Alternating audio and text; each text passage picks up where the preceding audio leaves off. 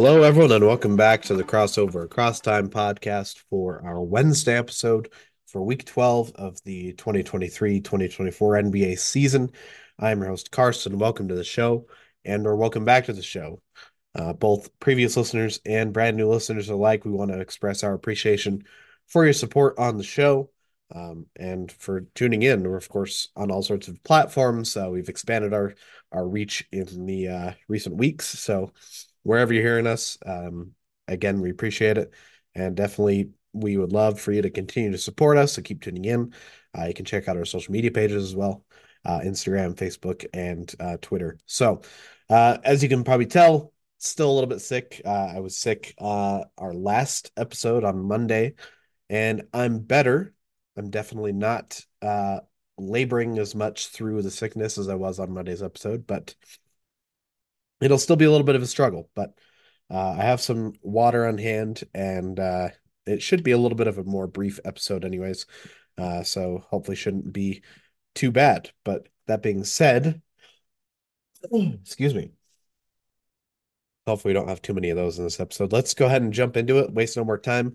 Uh, we're going to start with our five on five drill, our six men, our uh, key news. So, our game summaries and our news from the last couple days of NBA action.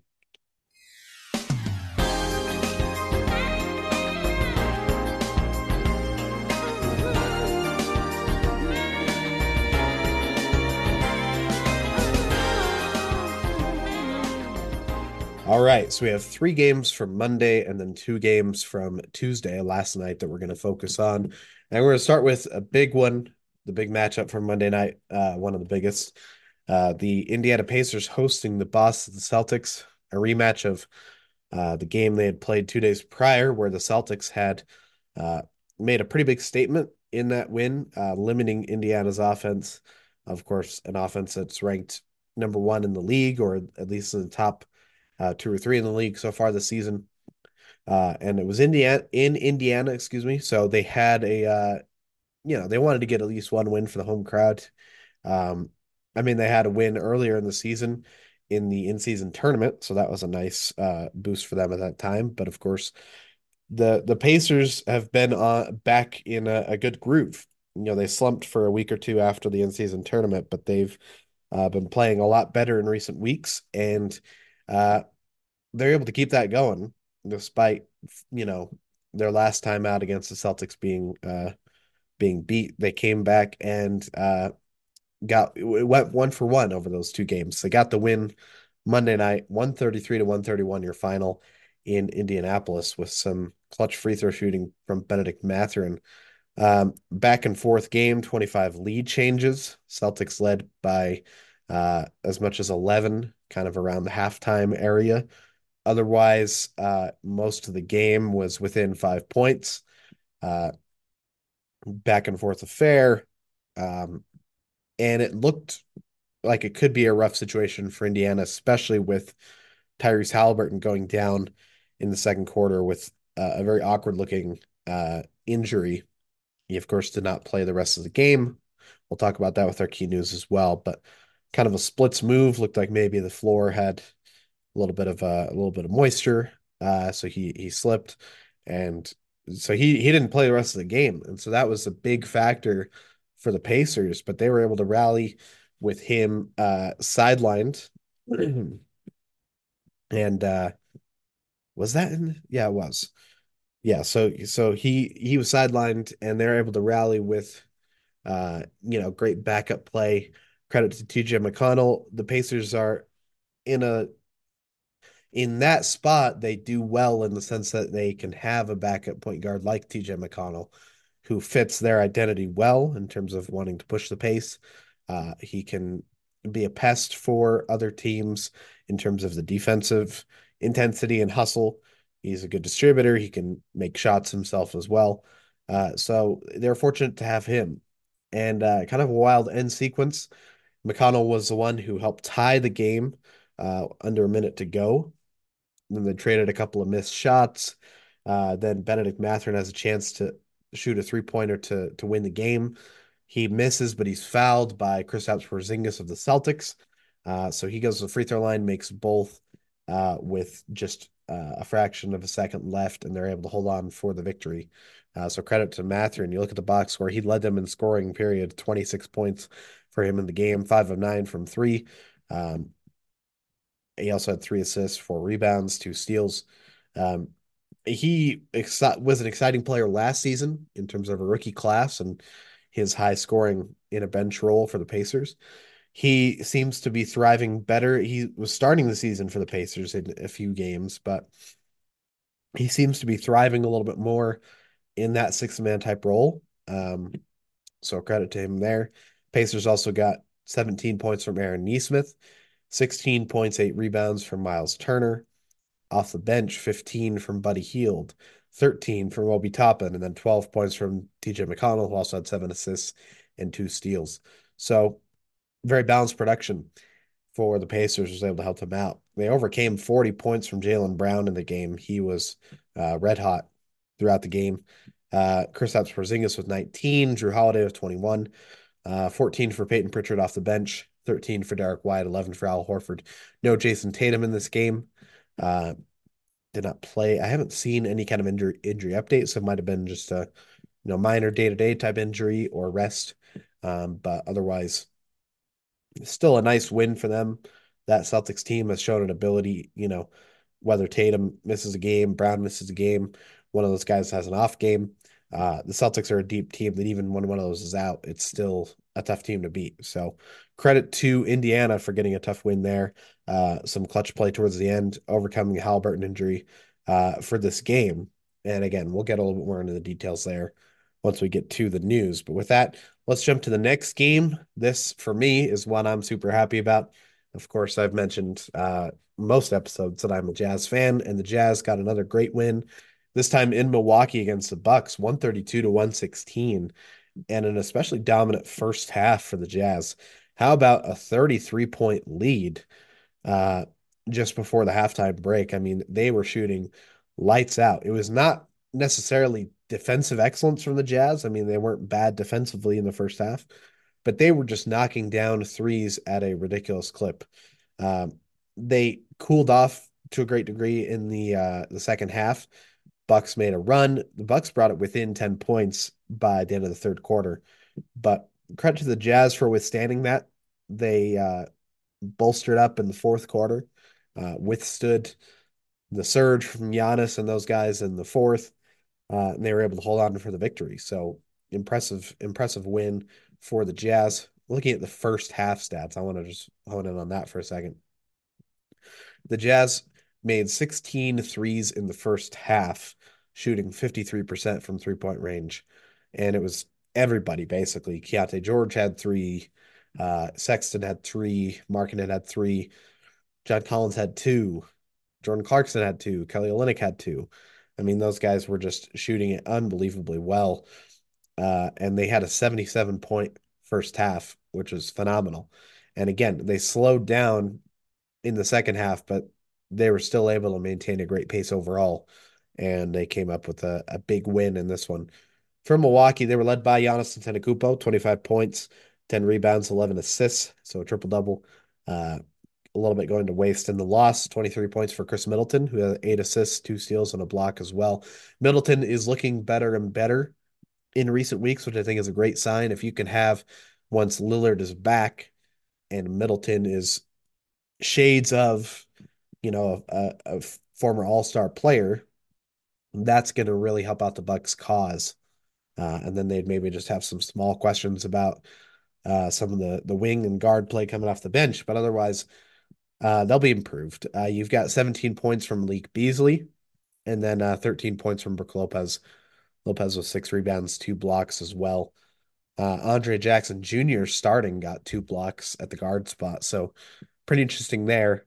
Uh, but for the Jazz, they had five players in double figures, uh, all of them with either 19 or 21 points. Uh, Markkanen with 21 and 14 rebounds, two blocks and a steal. Jordan Clarkson off the bench with 21 points. And then Colin, uh, Collin Sexton, John Collins, and Keyonte George all with 19 points. They also got 13 from Kelly Olynyk, so six players in double figures. Uh, and then Kris Dunn, 13 assists, two blocks, and a steal.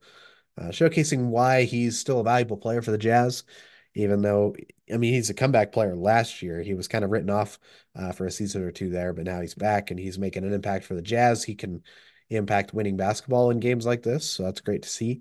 Uh, well balanced, and again, the shooting lights out. A number of guys producing, and the Jazz continuing to surge uh, with a chance if they can continue to string together more wins and losses, they could get back to 500 or maybe even go above 500 uh, for the first time in a while. So we'll see if that happens. But again, great win for the Jazz. Excited about that. Tough loss for Milwaukee. Um, let's go to the final game from Monday night, and we're going to talk about the LA Clippers dominating home against the Phoenix Suns. Uh, even though the game was close at times, final score 138 to 111. Uh, it was mainly a big fourth quarter by the Clippers that won them this game. Um, the game was within five points for most of the first half. Clippers built a nice lead going into the third, uh, maintained the lead, and then early fourth, Suns started to make a run. They narrowed it down to a seven point lead, and then suddenly the Clippers dominated the rest of the way. Uh, 30 to 9 run. Uh, their largest lead was 30. They won by slightly less than that, but um yeah, great run by the Clippers against a Suns team that again, they've struggled, but we know the talent level they have. And Beal, Booker, and Durant are all out there now uh, more consistently. Durant led the Suns in scoring with 30.7 rebounds, three of six from three. They got 20 points from Devin Booker, 15 from Bradley Beal, 12 off the bench from uh, Eric Gordon. So they had some scoring for those guys. Um, excuse me. So with the Suns, you know, again, they have the talent level, but you got to give a lot of credit to the Clippers. A little bit more well-rounded attack, um, a little more dynamic, and uh, rebounding, assists, defensively, um, just more to kind of worry about with the Clippers. With the Suns, we know there's potential for great offense from their star players. You know, the three point game from especially the supporting cast. Grayson Allen's had great moments. Eric Gordon. Um, they have size inside with some guys that like to hustle, Eubanks and Metu, but you, this Clippers team has really been impressive and and a especially impressive win, kind of showing off all the elements you like to see. And uh, with with them, they were led by uh, Paul George, 25 points, seven rebounds, uh, 52% from the floor, four of nine from three. They got 19 each from both Ivica Zubac and uh, James Harden. Harden with 10 assists as well, playing that kind of uh, point guard, combo guard role with seven rebounds, two, three of four from three. And then you got uh, Zubac had eight rebounds, a steal, a block. Kawhi Leonard, 17 points, um, three rebounds, five steals, and a block. There's the defensive numbers you expect from a guy like Kawhi. Uh, 14 from Terance Mann, and then 14 off the bench from Norman Powell. Westbrook, 9.7 assists, two steals.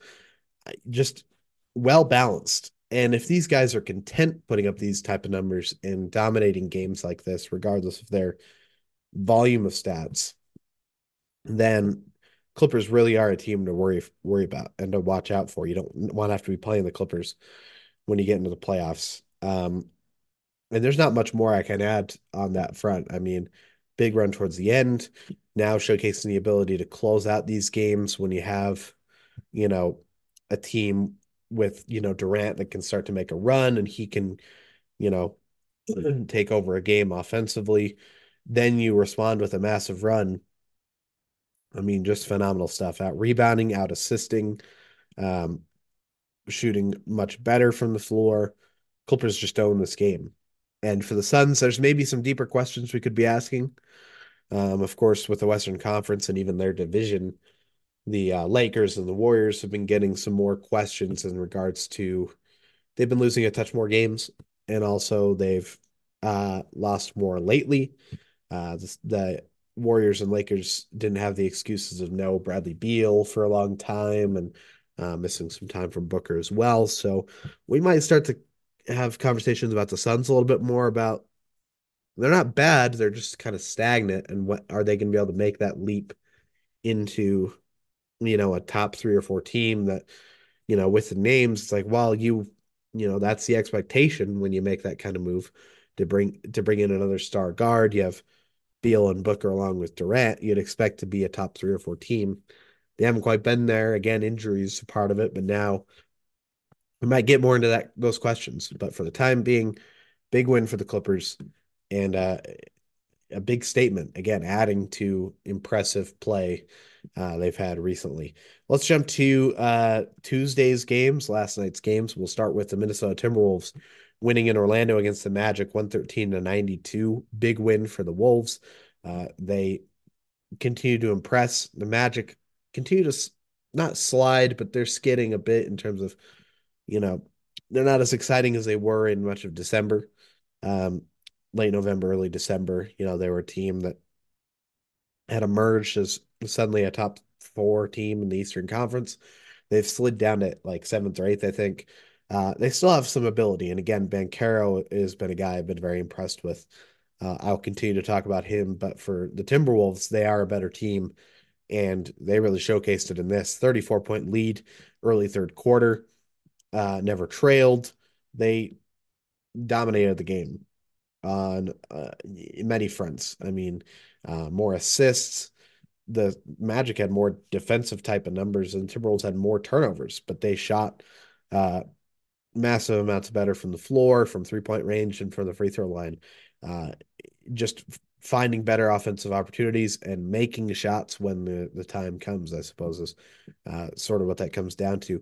For the Magic, they were led by Jalen Suggs, 20 points, uh, five boards, three steals in this game, four of eight from three, 21 points from Moritz Wagner off the bench. He was actually their leader in points. Uh, he was eight of 11 from the free throw line, eight rebounds as well. He's had some nice games lately. Uh, Paolo Banchero, 18 points, three steals, a block, uh, 10 rebounds for Chuma Okeke starting at guard, interestingly enough. Uh, guard or forward. Caleb Houstan was in there as well playing an interesting lineup. I think they've had some guys that have been injured lately, maybe. Um, 11 points from Trevelin Queen, uh, who's three or four from three. I mean, I don't know. They they seem to be playing a touch shorthanded or playing with some interesting lineups. Uh, so so that's a factor. But for Minnesota, even with a strong Orlando Magic lineup, you figure the Timberwolves still have a good chance to win this.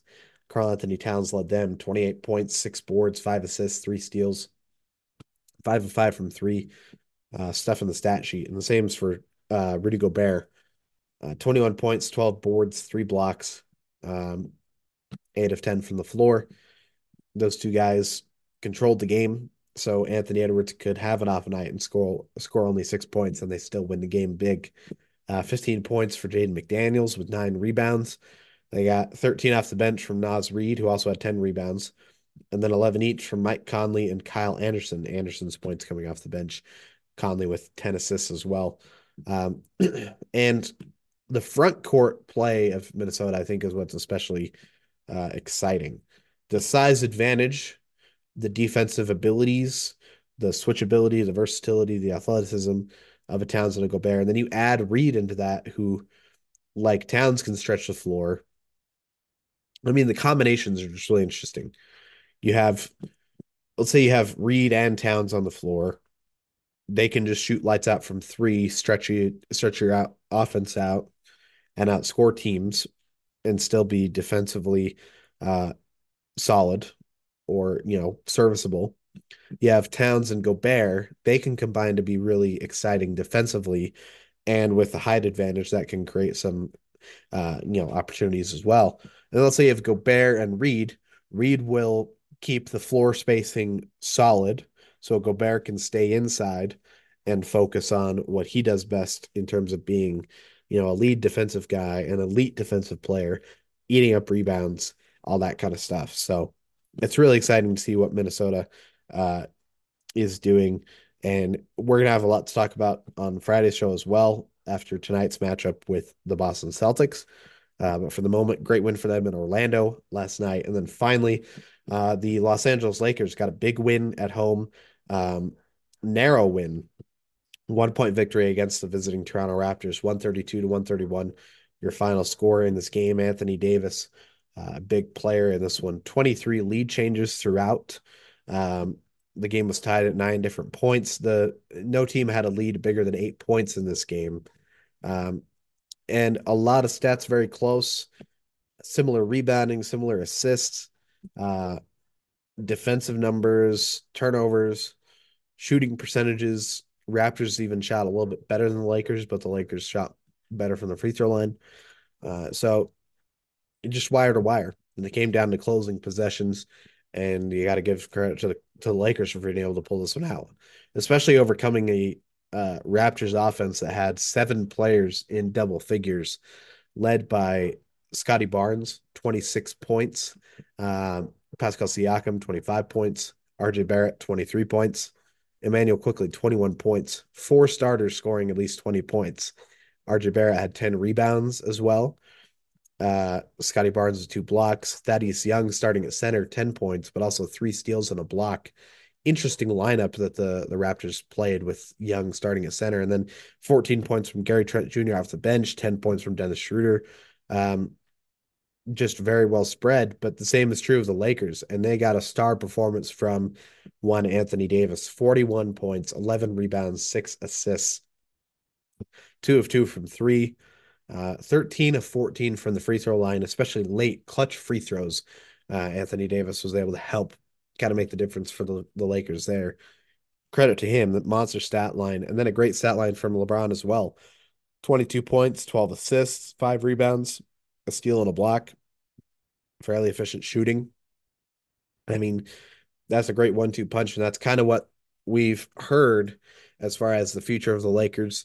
LeBron shifting the focus to Anthony Davis, him being the premier player, and LeBron being a sort of supporting player as much as he can be. I mean, he's still so multifaceted and, and dynamic. He's got to be, you know, a co star at the least. You know, it's hard to see him as oh he's a, he's an afterthought to Anthony Davis in that sense of it, but a co-star, an AD being a primary offensive threat in a sense, you know, I think that makes a little bit more uh, sense practically. But you know, those two guys phenomenal, and then five other players in double figures. So yeah, widespread offense similar to Toronto.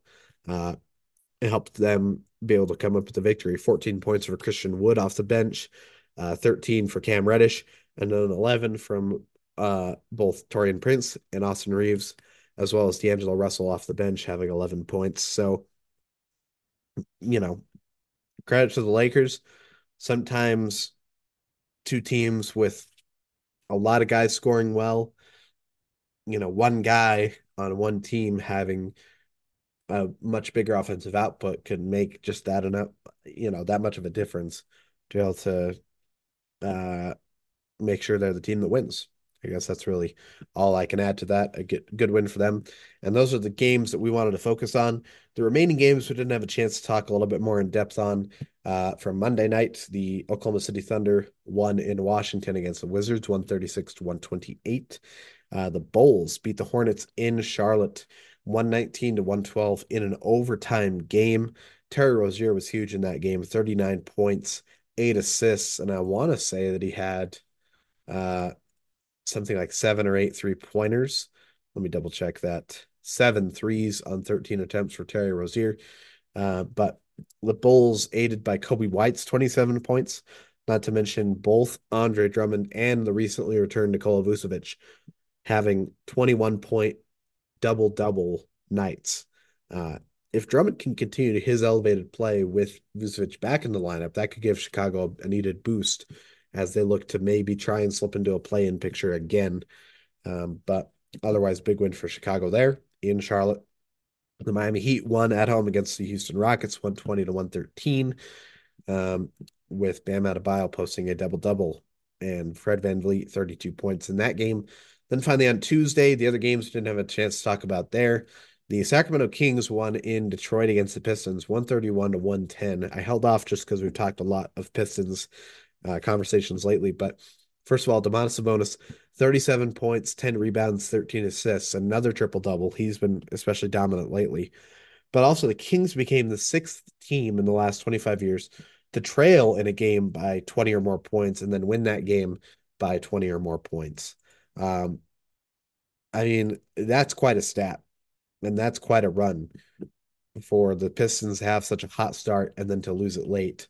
Um, unfortunately, it's been a, a story of their season for the most part, but uh, big win for for Sacramento. And interesting that those six teams in the last 25 years, three of those have been in the last three years. So uh, some of that makes sense with the the increased offensive output in recent seasons. Uh, this season, of course, being uh, another step up, more elevated scoring this season compared to last season and the season before. But anyways, uh, great win for for Sacramento there. New York Knicks won at home against the Portland Trailblazers, 112 to 84. That is their fifth straight win since acquiring OG Anunoby. They're undefeated with OG, and that's the highest plus minus for any player in his first five games with a new team since 1998. Uh, he's plus 111 in five games with the Knicks. That's surpassing, if I can remember correctly, Quentin Richardson with the, the Suns, uh, Kevin Garnett with the Celtics. Some bigger moves that help teams out. Um, that's a big one for them. And then finally, the Memphis Grizzlies won in Dallas against the Mavericks, 120 to 103. Uh, well balanced scoring for Memphis, overcoming combined 60 plus points from Kyrie Irving and Luka Doncic. They had 30 something each. So big wins for those teams. And that's the remaining action from uh, the last couple of nights. That being said, let's jump into the the key news uh, to wrap up this first main big segment. Uh, for the Clippers, we have a couple of big contracts, starting with the Clippers uh, and Kawhi Leonard. They've agreed to a three-year, 150 million dollar, 153 million dollar contract extension. So Kawhi has secured his contractual future with the Clippers for another few years. Um, don't really see any reason why that would change um, unless the Clippers were to suddenly tank for a couple of seasons and there was suddenly a trade request. But they're playing well. Great timing to to make that kind of a move. They've secured their future uh, for the next few seasons. Uh, for the Miami Heat, head coach Erik Spoelstra and the Heat have agreed to a eight year, one hundred and twenty million dollar contract extension, which apparently is the most committed money to a coach in NBA history, and well deserved. I mean, Spoelstra is a guy that will, when they make a great playoff run and they make it to the finals, he'll he'll get the credit he deserves. Outside of that, he gets forgotten because he's a he's a quiet guy. Only time we really talk about him is the coaching itself, you know. Um, and maybe you talk about his his rise to an NBA coach, of course, starting with the Heat film room in the 90s and all that stuff. Uh, it's a great story for sure. But I mean, of course, Popovich legacy wise is probably the greatest coach in the NBA at this moment. Uh, Steve Kerr could be in that conversation. For my money, and the job that he's done with Miami, it's hard to pick a coach better than Erik Spoelstra in the NBA at this moment in the last couple of seasons. Uh, he's been phenomenal. So well deserved money there and uh, a big move for Miami to secure a coach like that for another few seasons, another near decade actually. So that's great stuff for them. Uh, outside of that, those two big contracts, we have another uh, bunch of transactions that have been made. Memphis Grizzlies re-signed guard Vince Williams Jr. to a rest of season contract. I believe that's you know a restructuring. He was already on a two-way deal, but they've converted maybe more to a standard contract. Uh, so maybe they're going to free up a spot for a, a two way deal. Uh, the Utah Jazz waived guard Josh Christopher, who was on a two way contract, and have signed guard Jason Preston to replace that two way contract. Uh, the Washington Wizards waived guard Ryan Rollins and signed guard Hamidou Diallo to a 10 day contract to replace him. And then the Kings, they had recently waived forward Juan Toscano Anderson. They've signed him to a 10 day contract. So I guess maybe that creates a sense of urgency. You know, see if we can see a little more out of you before we waive you fully and maybe secure you with some other type of two way or whatever. But uh, that's a move they've made. And then uh, we have a bunch of injury updates. And uh, firstly, that Halliburton one, the details on that. he's out at least two weeks with a left hamstring strain. That's kind of the expectation, and he'll probably be really reevaluated in that time. Um, but definitely a tough loss with the way the Pacers have been surging lately. But again, with McConnell as the backup, for him to be able to come in and play a quality point guard, um, an above average backup point guard for a Pacers team, and they're they've got plenty of offense to make up for the lack of Halliburton's shooting. Um, can they remain as efficient as Halliburton?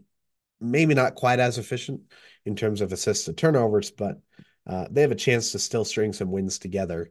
Uh, so we'll have to see what happens with the Pacers. Some other injury updates uh, for the Detroit Pistons. Guard Cade Cunningham is out uh, one to two weeks with a left knee strain. Uh, definitely tough news for them, especially with their struggles this season. For the Toronto Raptors, center Jakob Poeltl is out indefinitely with a left ankle sprain. Um, we'll have to keep you posted on when they post any uh, timeline updates on that. And then finally, um, for the Golden State Warriors, Chris Paul, guard Chris Paul, to be reevaluated in three weeks uh, following that surgery on his fractured left hand. So that gives us a little bit more of a timeline for Chris Paul. Uh, for all four of these guys, Halliburton, Cunningham, Poeltl, and Paul, we want to wish them all the best as they work to recover from these injuries and get back on the court as soon as possible and stay on the court. Uh, you know, avoid uh, further long-term injuries. So, our last news item, uh, an NBA specific one. Uh, the NBA announced the 2024 Team Sales and Marketing Awards. Um, and I don't remember if they even announced these last year, if this is a brand new thing. Um, here's the awards Team of the Year Sacramento Kings uh, for, quote, their outstanding, outstanding business growth and impactful fan and community engagement efforts. Team had its highest season ticket renewal campaign in franchise history and ranked number two among all NBA teams in ticket revenue growth.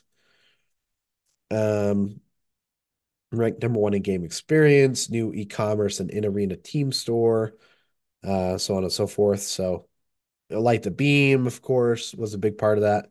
Uh, so yeah, big stuff for the Kings. They're also NBA Team Innovation Award uh, for the Victory Beam for for the light the beam uh, ceremony and all that stuff. Uh,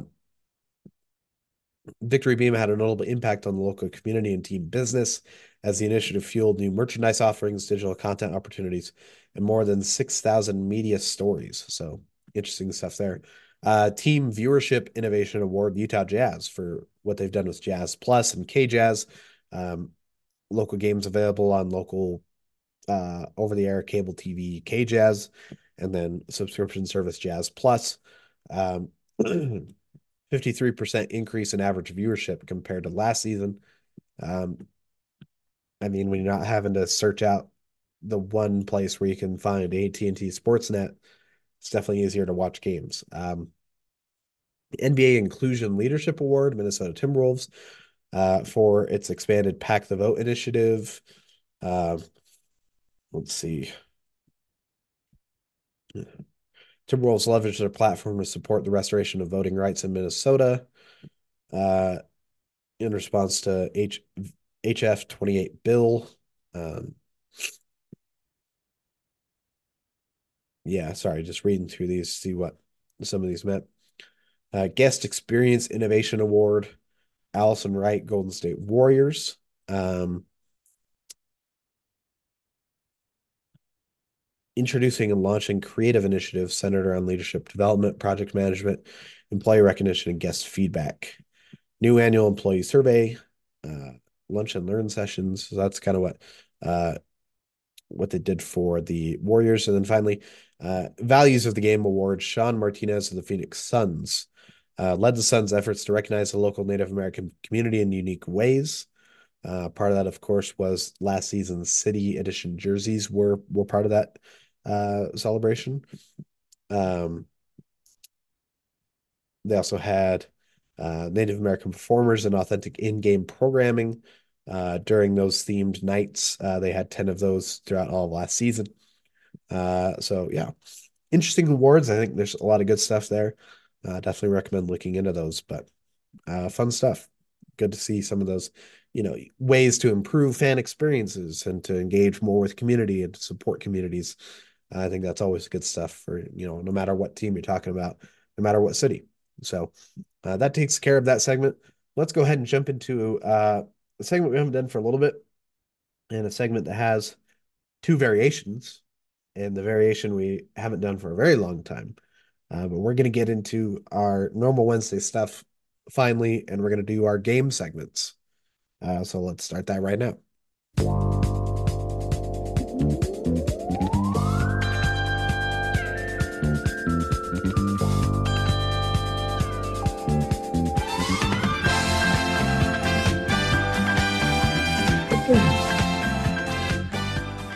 All right.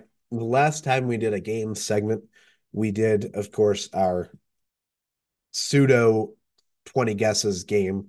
Uh, if you're not familiar, we have a game when uh, we have a co-host, usually Wyatt this season. Um, if he's a co-host on a Wednesday, we'll do either 20 guesses or the other game we'll do today, but we'll get to that in just a second. 20 guesses is we we each pick a player that we want the other person to try and guess and that other person has 20 guesses to try and guess that player. But when we haven't had a co-host on, uh, we've done a very much abbreviated version of that. There's not really even the 20 guesses in there. Um, but it starts with me just giving you the career stat line, and then it's posted on again our social platforms Instagram, Facebook, and Twitter. Uh, and then you have a chance to respond there, guess who the player might be, and then it's revealed the next day. Um, so we've been playing that, but the last time we did this game, uh, which is Justin's Showdown, was nearly a month ago. Uh, three days from now, it will have been a month ago, December 13th. Uh, and uh, I'm glad we're back on it, and we're going to do something that's a matchup that's not necessarily a surprise, um, but is certainly a intriguing scenario to talk about. But again, Justin's Showdown, we just pick – two teams from NBA history that are intriguing to think about in a matchup against each other. Who would win? What would the matchup look like? How would they line up against each other? All those kind of things. Um, but yeah, we haven't done it for a while. The last time we did it, we did the 73 Knicks and the 76 Celtics, uh, two teams of the 70s that were dominant, the two best teams of the 70s in terms of uh, championships in that decade. Um, overall winning and impact on the game. I mean, the Knicks for sure, the early 70s Knicks, uh, especially those 1970 Knicks, are considered one of the best teams in NBA history. Um, 73 as well, they just added more great names and had a ridiculously stacked lineup. And the same was true of the 76 Celtics. I mean, five former or current All Stars, uh, all in the same starting lineup. I want to say it was five, maybe it was four. I'm pretty sure it was five because it would have been JoJo White, Charlie Scott, John Havlicek, Paul Silas, and then uh, Dave Cowens. So yeah, all five of those were all stars at one point or another in their career. And the 73 Knicks was very similar. I mean, Walt Frazier, Earl Monroe. Um, Bill Bradley wasn't quite an all star, but he was highly touted. Um, Dave DeBusschere, Willis Reed, and then you have Jerry Lucas off the bench. Phil Jackson, who became a great coach, um, Dean Meminger. I mean, they had uh, a stacked lineup in in the uh, early 70s there. So so that was our last matchup. But today's is a much more commonly posed one and in similar fashion to that 70s one. We're talking about the two best teams of the 1980s. And apologies to the Philadelphia 76ers because they deserve to be in the mix.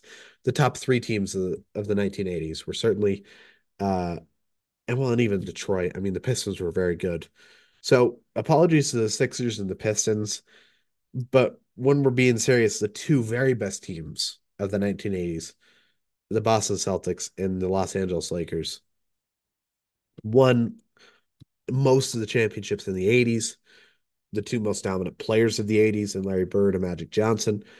And they also have two specific seasons. Each of them has one specific season, which those teams are considered the best some of the best teams in NBA history. And we mentioned it on last the last episode, our this day in history fact when as part of the 1997 uh, 50th anniversary season celebrations, the NBA announced the 10 greatest teams in league history, and they announced uh, both of these teams as part of that. And without further ado, the teams are the 1986 Boston Celtics that won 67 games. They went uh, 15 and 3 in the playoffs, uh, won the finals versus the Houston Rockets four games to two. And then you had the 87 Lakers, 65 and 17, and they went 15 and 3 in the playoffs as well, won the finals 4 to 2 versus the Boston Celtics in 87. Uh, just two phenomenal rosters. We'll start with the first of them chronologically, the Boston Celtics at 86. Head coach K.C. Jones, who, of course, as a player had been a, a great Celtic himself, had won uh, how many championships did he win as a player? Let me see if I can find that. Eight championships as a player, as a point guard for most of those uh, Bill Russell led Celtics teams in the very late 50s and throughout much of the 60s. Uh, so, of course, he was a great, great player. And then as a coach, uh, a leader of these great 80s Celtics teams. Uh, and then you get to the roster. We mentioned Larry Bird. You're talking about one of the greatest players of all time, full stop. An MVP that same season, uh, multiple time All Star, Finals MVP, All Defensive Team, uh, Hall of Famer. I mean, 26 points a game, nearly 10 rebounds, seven assists, two steals, uh, shooting 42% from three ahead of his time as a three point scorer. He was great. Kevin McHale, one of the great power forwards, 21 points a game, eight boards, two and a half assists, uh, two blocks, the defensive impact, and high efficient scoring inside. Robert Parish starting at center, 16 points, nearly 10 rebounds, one and a half blocks, about one steal, uh, efficient inside as well. Uh, not looking to score as much as support, but that's one of the great front courts ever. You know, end of discussion. And then you have Dennis Johnson, an underrated point guard who had already been a championship before coming to the Celtics with the the Supersonics, but then comes to the Celtics and leads them as a veteran player. Uh, 15 and a half points, six assists, one and a half steals, defensive point guard play. And then Danny Ainge, the young guy at the lineup, providing some outside shooting and some scoring and some additional playmaking. And then the depth, too. You have Bill Walton, the former MVP, as your sixth man, who's the sixth man of the year, uh, further solidifying that front court. Having a guy like him coming off the bench, uh, giving you seven rebounds and about a block a game and 20 minutes off the bench. Very, very good. Scott Wedman, who had been, I believe, an all star at one point in his career. He was a two time all star in Kansas City with the Kings in the mid 70s, 10 years prior. So he comes to the Celtics a little bit towards the end, you know, tail end of his career. Um, maybe not quite tail tail end. Uh, yeah, tail end of his career. Um, and he has a chance to be a great reserve player for them, scoring and shooting off the bench. Rick Carlisle, of course, who became a great head coach in his own right, uh, right now with the Pacers, um, but won a championship with the Mavericks in 2011. Um, Jerry Sichting, uh, backup point guard. And then, you know, they had some other guys as well who were decent players, but, you know, 10 through 13 are guys that maybe would have been more 7 through 10 on some other teams as far as the depth. But you have three guys, Sichting, Walton, and Wedman, who would have been starting for maybe a, a, good number of other teams in the league, but they just had some great depth on the Celtic squad and they were stacked. Um, and then you look at the the 87 Lakers, coached by Pat Riley, one of the great basketball figures, uh, full stop. I mean, of course, as a coach with these 80s Lakers, then with the 90s Knicks, and then the late 90s Heat. And then, of course, as an executive with the Heat from the mid 2000s on. Um, I mean, he he's a great, uh, great knowledge of the game. And then the roster itself Magic Johnson at an MVP level, 24 points, 12 assists, six rebounds, nearly two steals. Um, you know, shades of LeBron has shades of Magic's game. LeBron is much more offensively gifted, can definitely shoot, where Magic was not really a shooter. Um, both may be comparable in their post scoring abilities, uh, different ways of scoring in the post, but um, LeBron is one of the best passers in the league right now. Magic was way, way better than LeBron. I mean, Magic is Magic and Stockton are the two best distributors of the ball in the history of the game. In my mind, I mean that's where where it sits. Just unbelievable.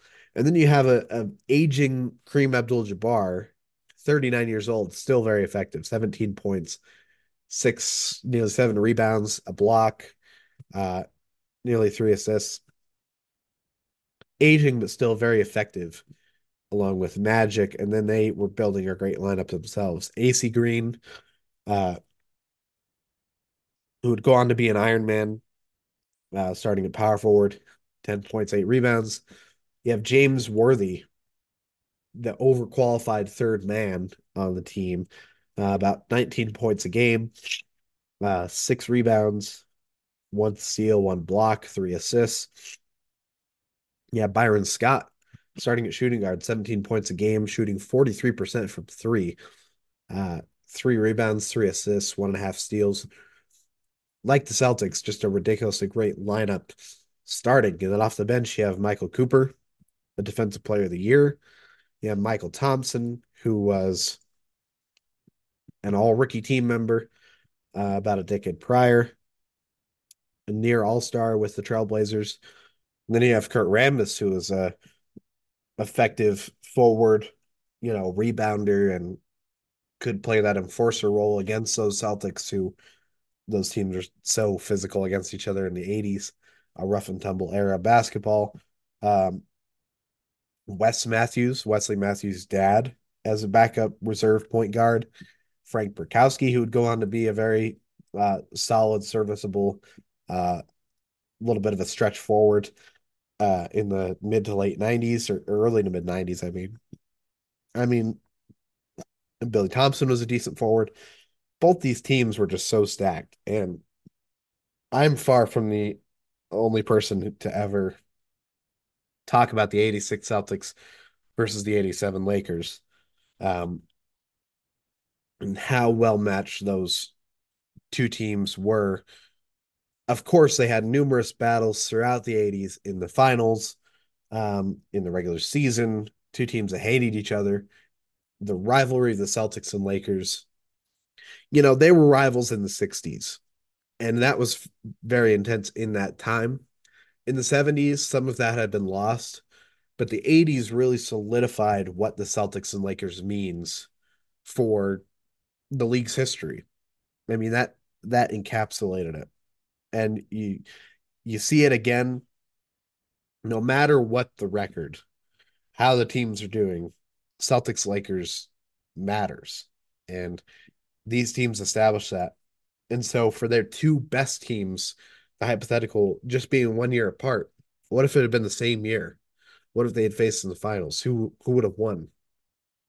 Who would have played well? Who would have, you know, been a difference maker. It's just a really interesting one to talk about. And so again, that's why I wanted to focus on it. It's not a completely original one, but it's it's a great hypothetical. So again, we'll have it posted on our social uh, media pages so you can go on there and have a chance to uh, voice your thoughts what players you might think would do well uh, who would win this type of a matchup uh, whether it's one game whether it's a playoff series uh, I just think it's fun to start that kind of a conversation about uh, some of the great teams in NBA history. So that's about it for uh, our Justin's Showdown segment. And again, that's the name of it because of our other co-host, Justin. He's kind of the one who first posed that idea for us for a segment. So Justin, thanks again. Um, and we're going to get him on the podcast at some point during the season, I'm sure.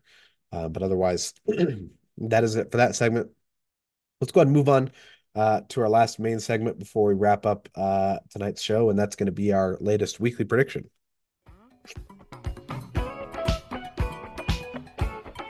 We play predictions.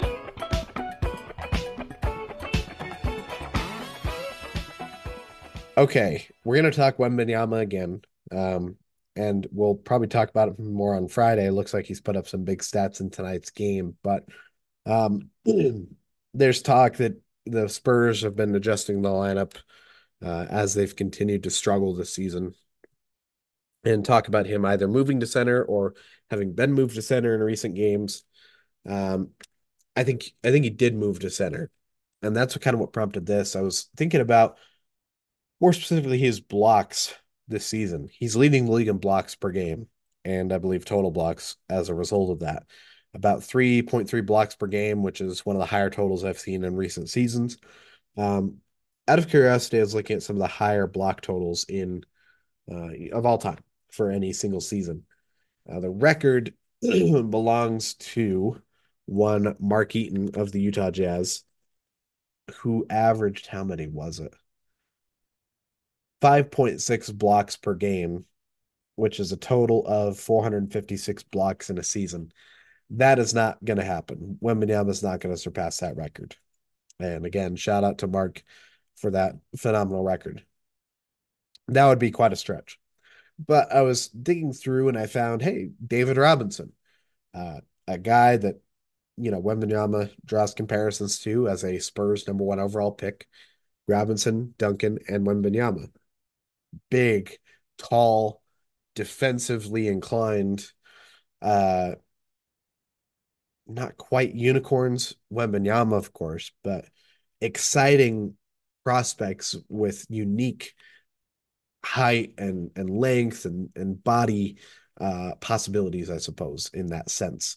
So David Robinson, his rookie season averaged uh 3.9 blocks per game and that was just one block shy of the following season where he had or one block shy in the total that is. He had 319 total blocks his rookie year. 320 blocks his uh his second season.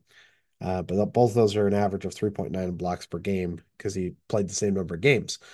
Um but what i'm getting at is Wembanyama is about 3.3 my prediction is that with his recent move to center Victor Wembanyama will surpass David Robinson's rookie season blocks total this season.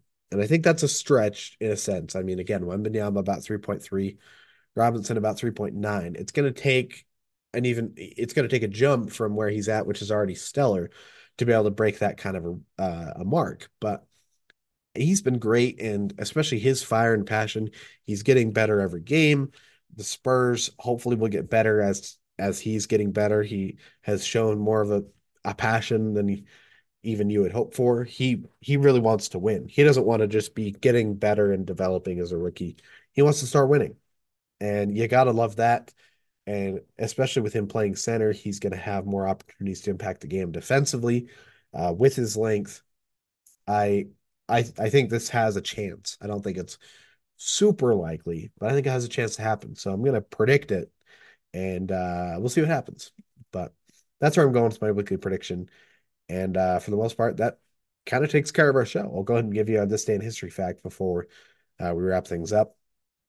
Today we're going back uh, about 20 years to uh, January 10th of 2003. Uh, January 10th of 2003, the NBA announced that Charlotte, North Carolina had been awarded an NBA expansion franchise. The team would be known as the Charlotte Bobcats before eventually changing to the Charlotte Hornets for the 2014 to 2015 NBA season. Of course, remember, just a season or two prior, the old Charlotte Hornets had moved to New Orleans to become the Hornets. And then that vacated a spot in Charlotte. The league was eager to make sure there was a team still in Charlotte.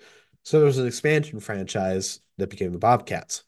Then in the 2013 season, or the 2013 offseason, the Hornets announced we're changing our name to the Pelicans, which then vacated the Hornets name for the Charlotte uh, Bobcats to then take and become the new Charlotte Hornets. So it's an interesting uh, history that those two teams have kind of weaved for each other. But, anyways, that's our fact for today. And that's about it for our show. I thank you all again for listening. We really appreciate it. And I thank you for uh, remaining patient with me, hopefully, throughout my sickness. Even though it might not sound much better, if it does sound better at all, it might sound worse for all I know. Compared to Monday, I have been feeling better generally. I'm hoping that by our Friday show, I will be basically all good to go and and all uh, you know, 100% feeling better. Uh, we'll have to see if that happens, but for now, I'll just go ahead and, and sign off here. Thank you again uh, for tuning in, and we'll be back on Friday with our, you know, our wrap up show. We'll do our franchise focus for uh, a team we talked about a bit, the Los Angeles Lakers, one of the great franchises in NBA history. We'll check out on the fantasy front. We'll forecast the weekend's games, all that good stuff on our Friday episode. So definitely a lot to look forward to there. Otherwise, uh, we'll see you then.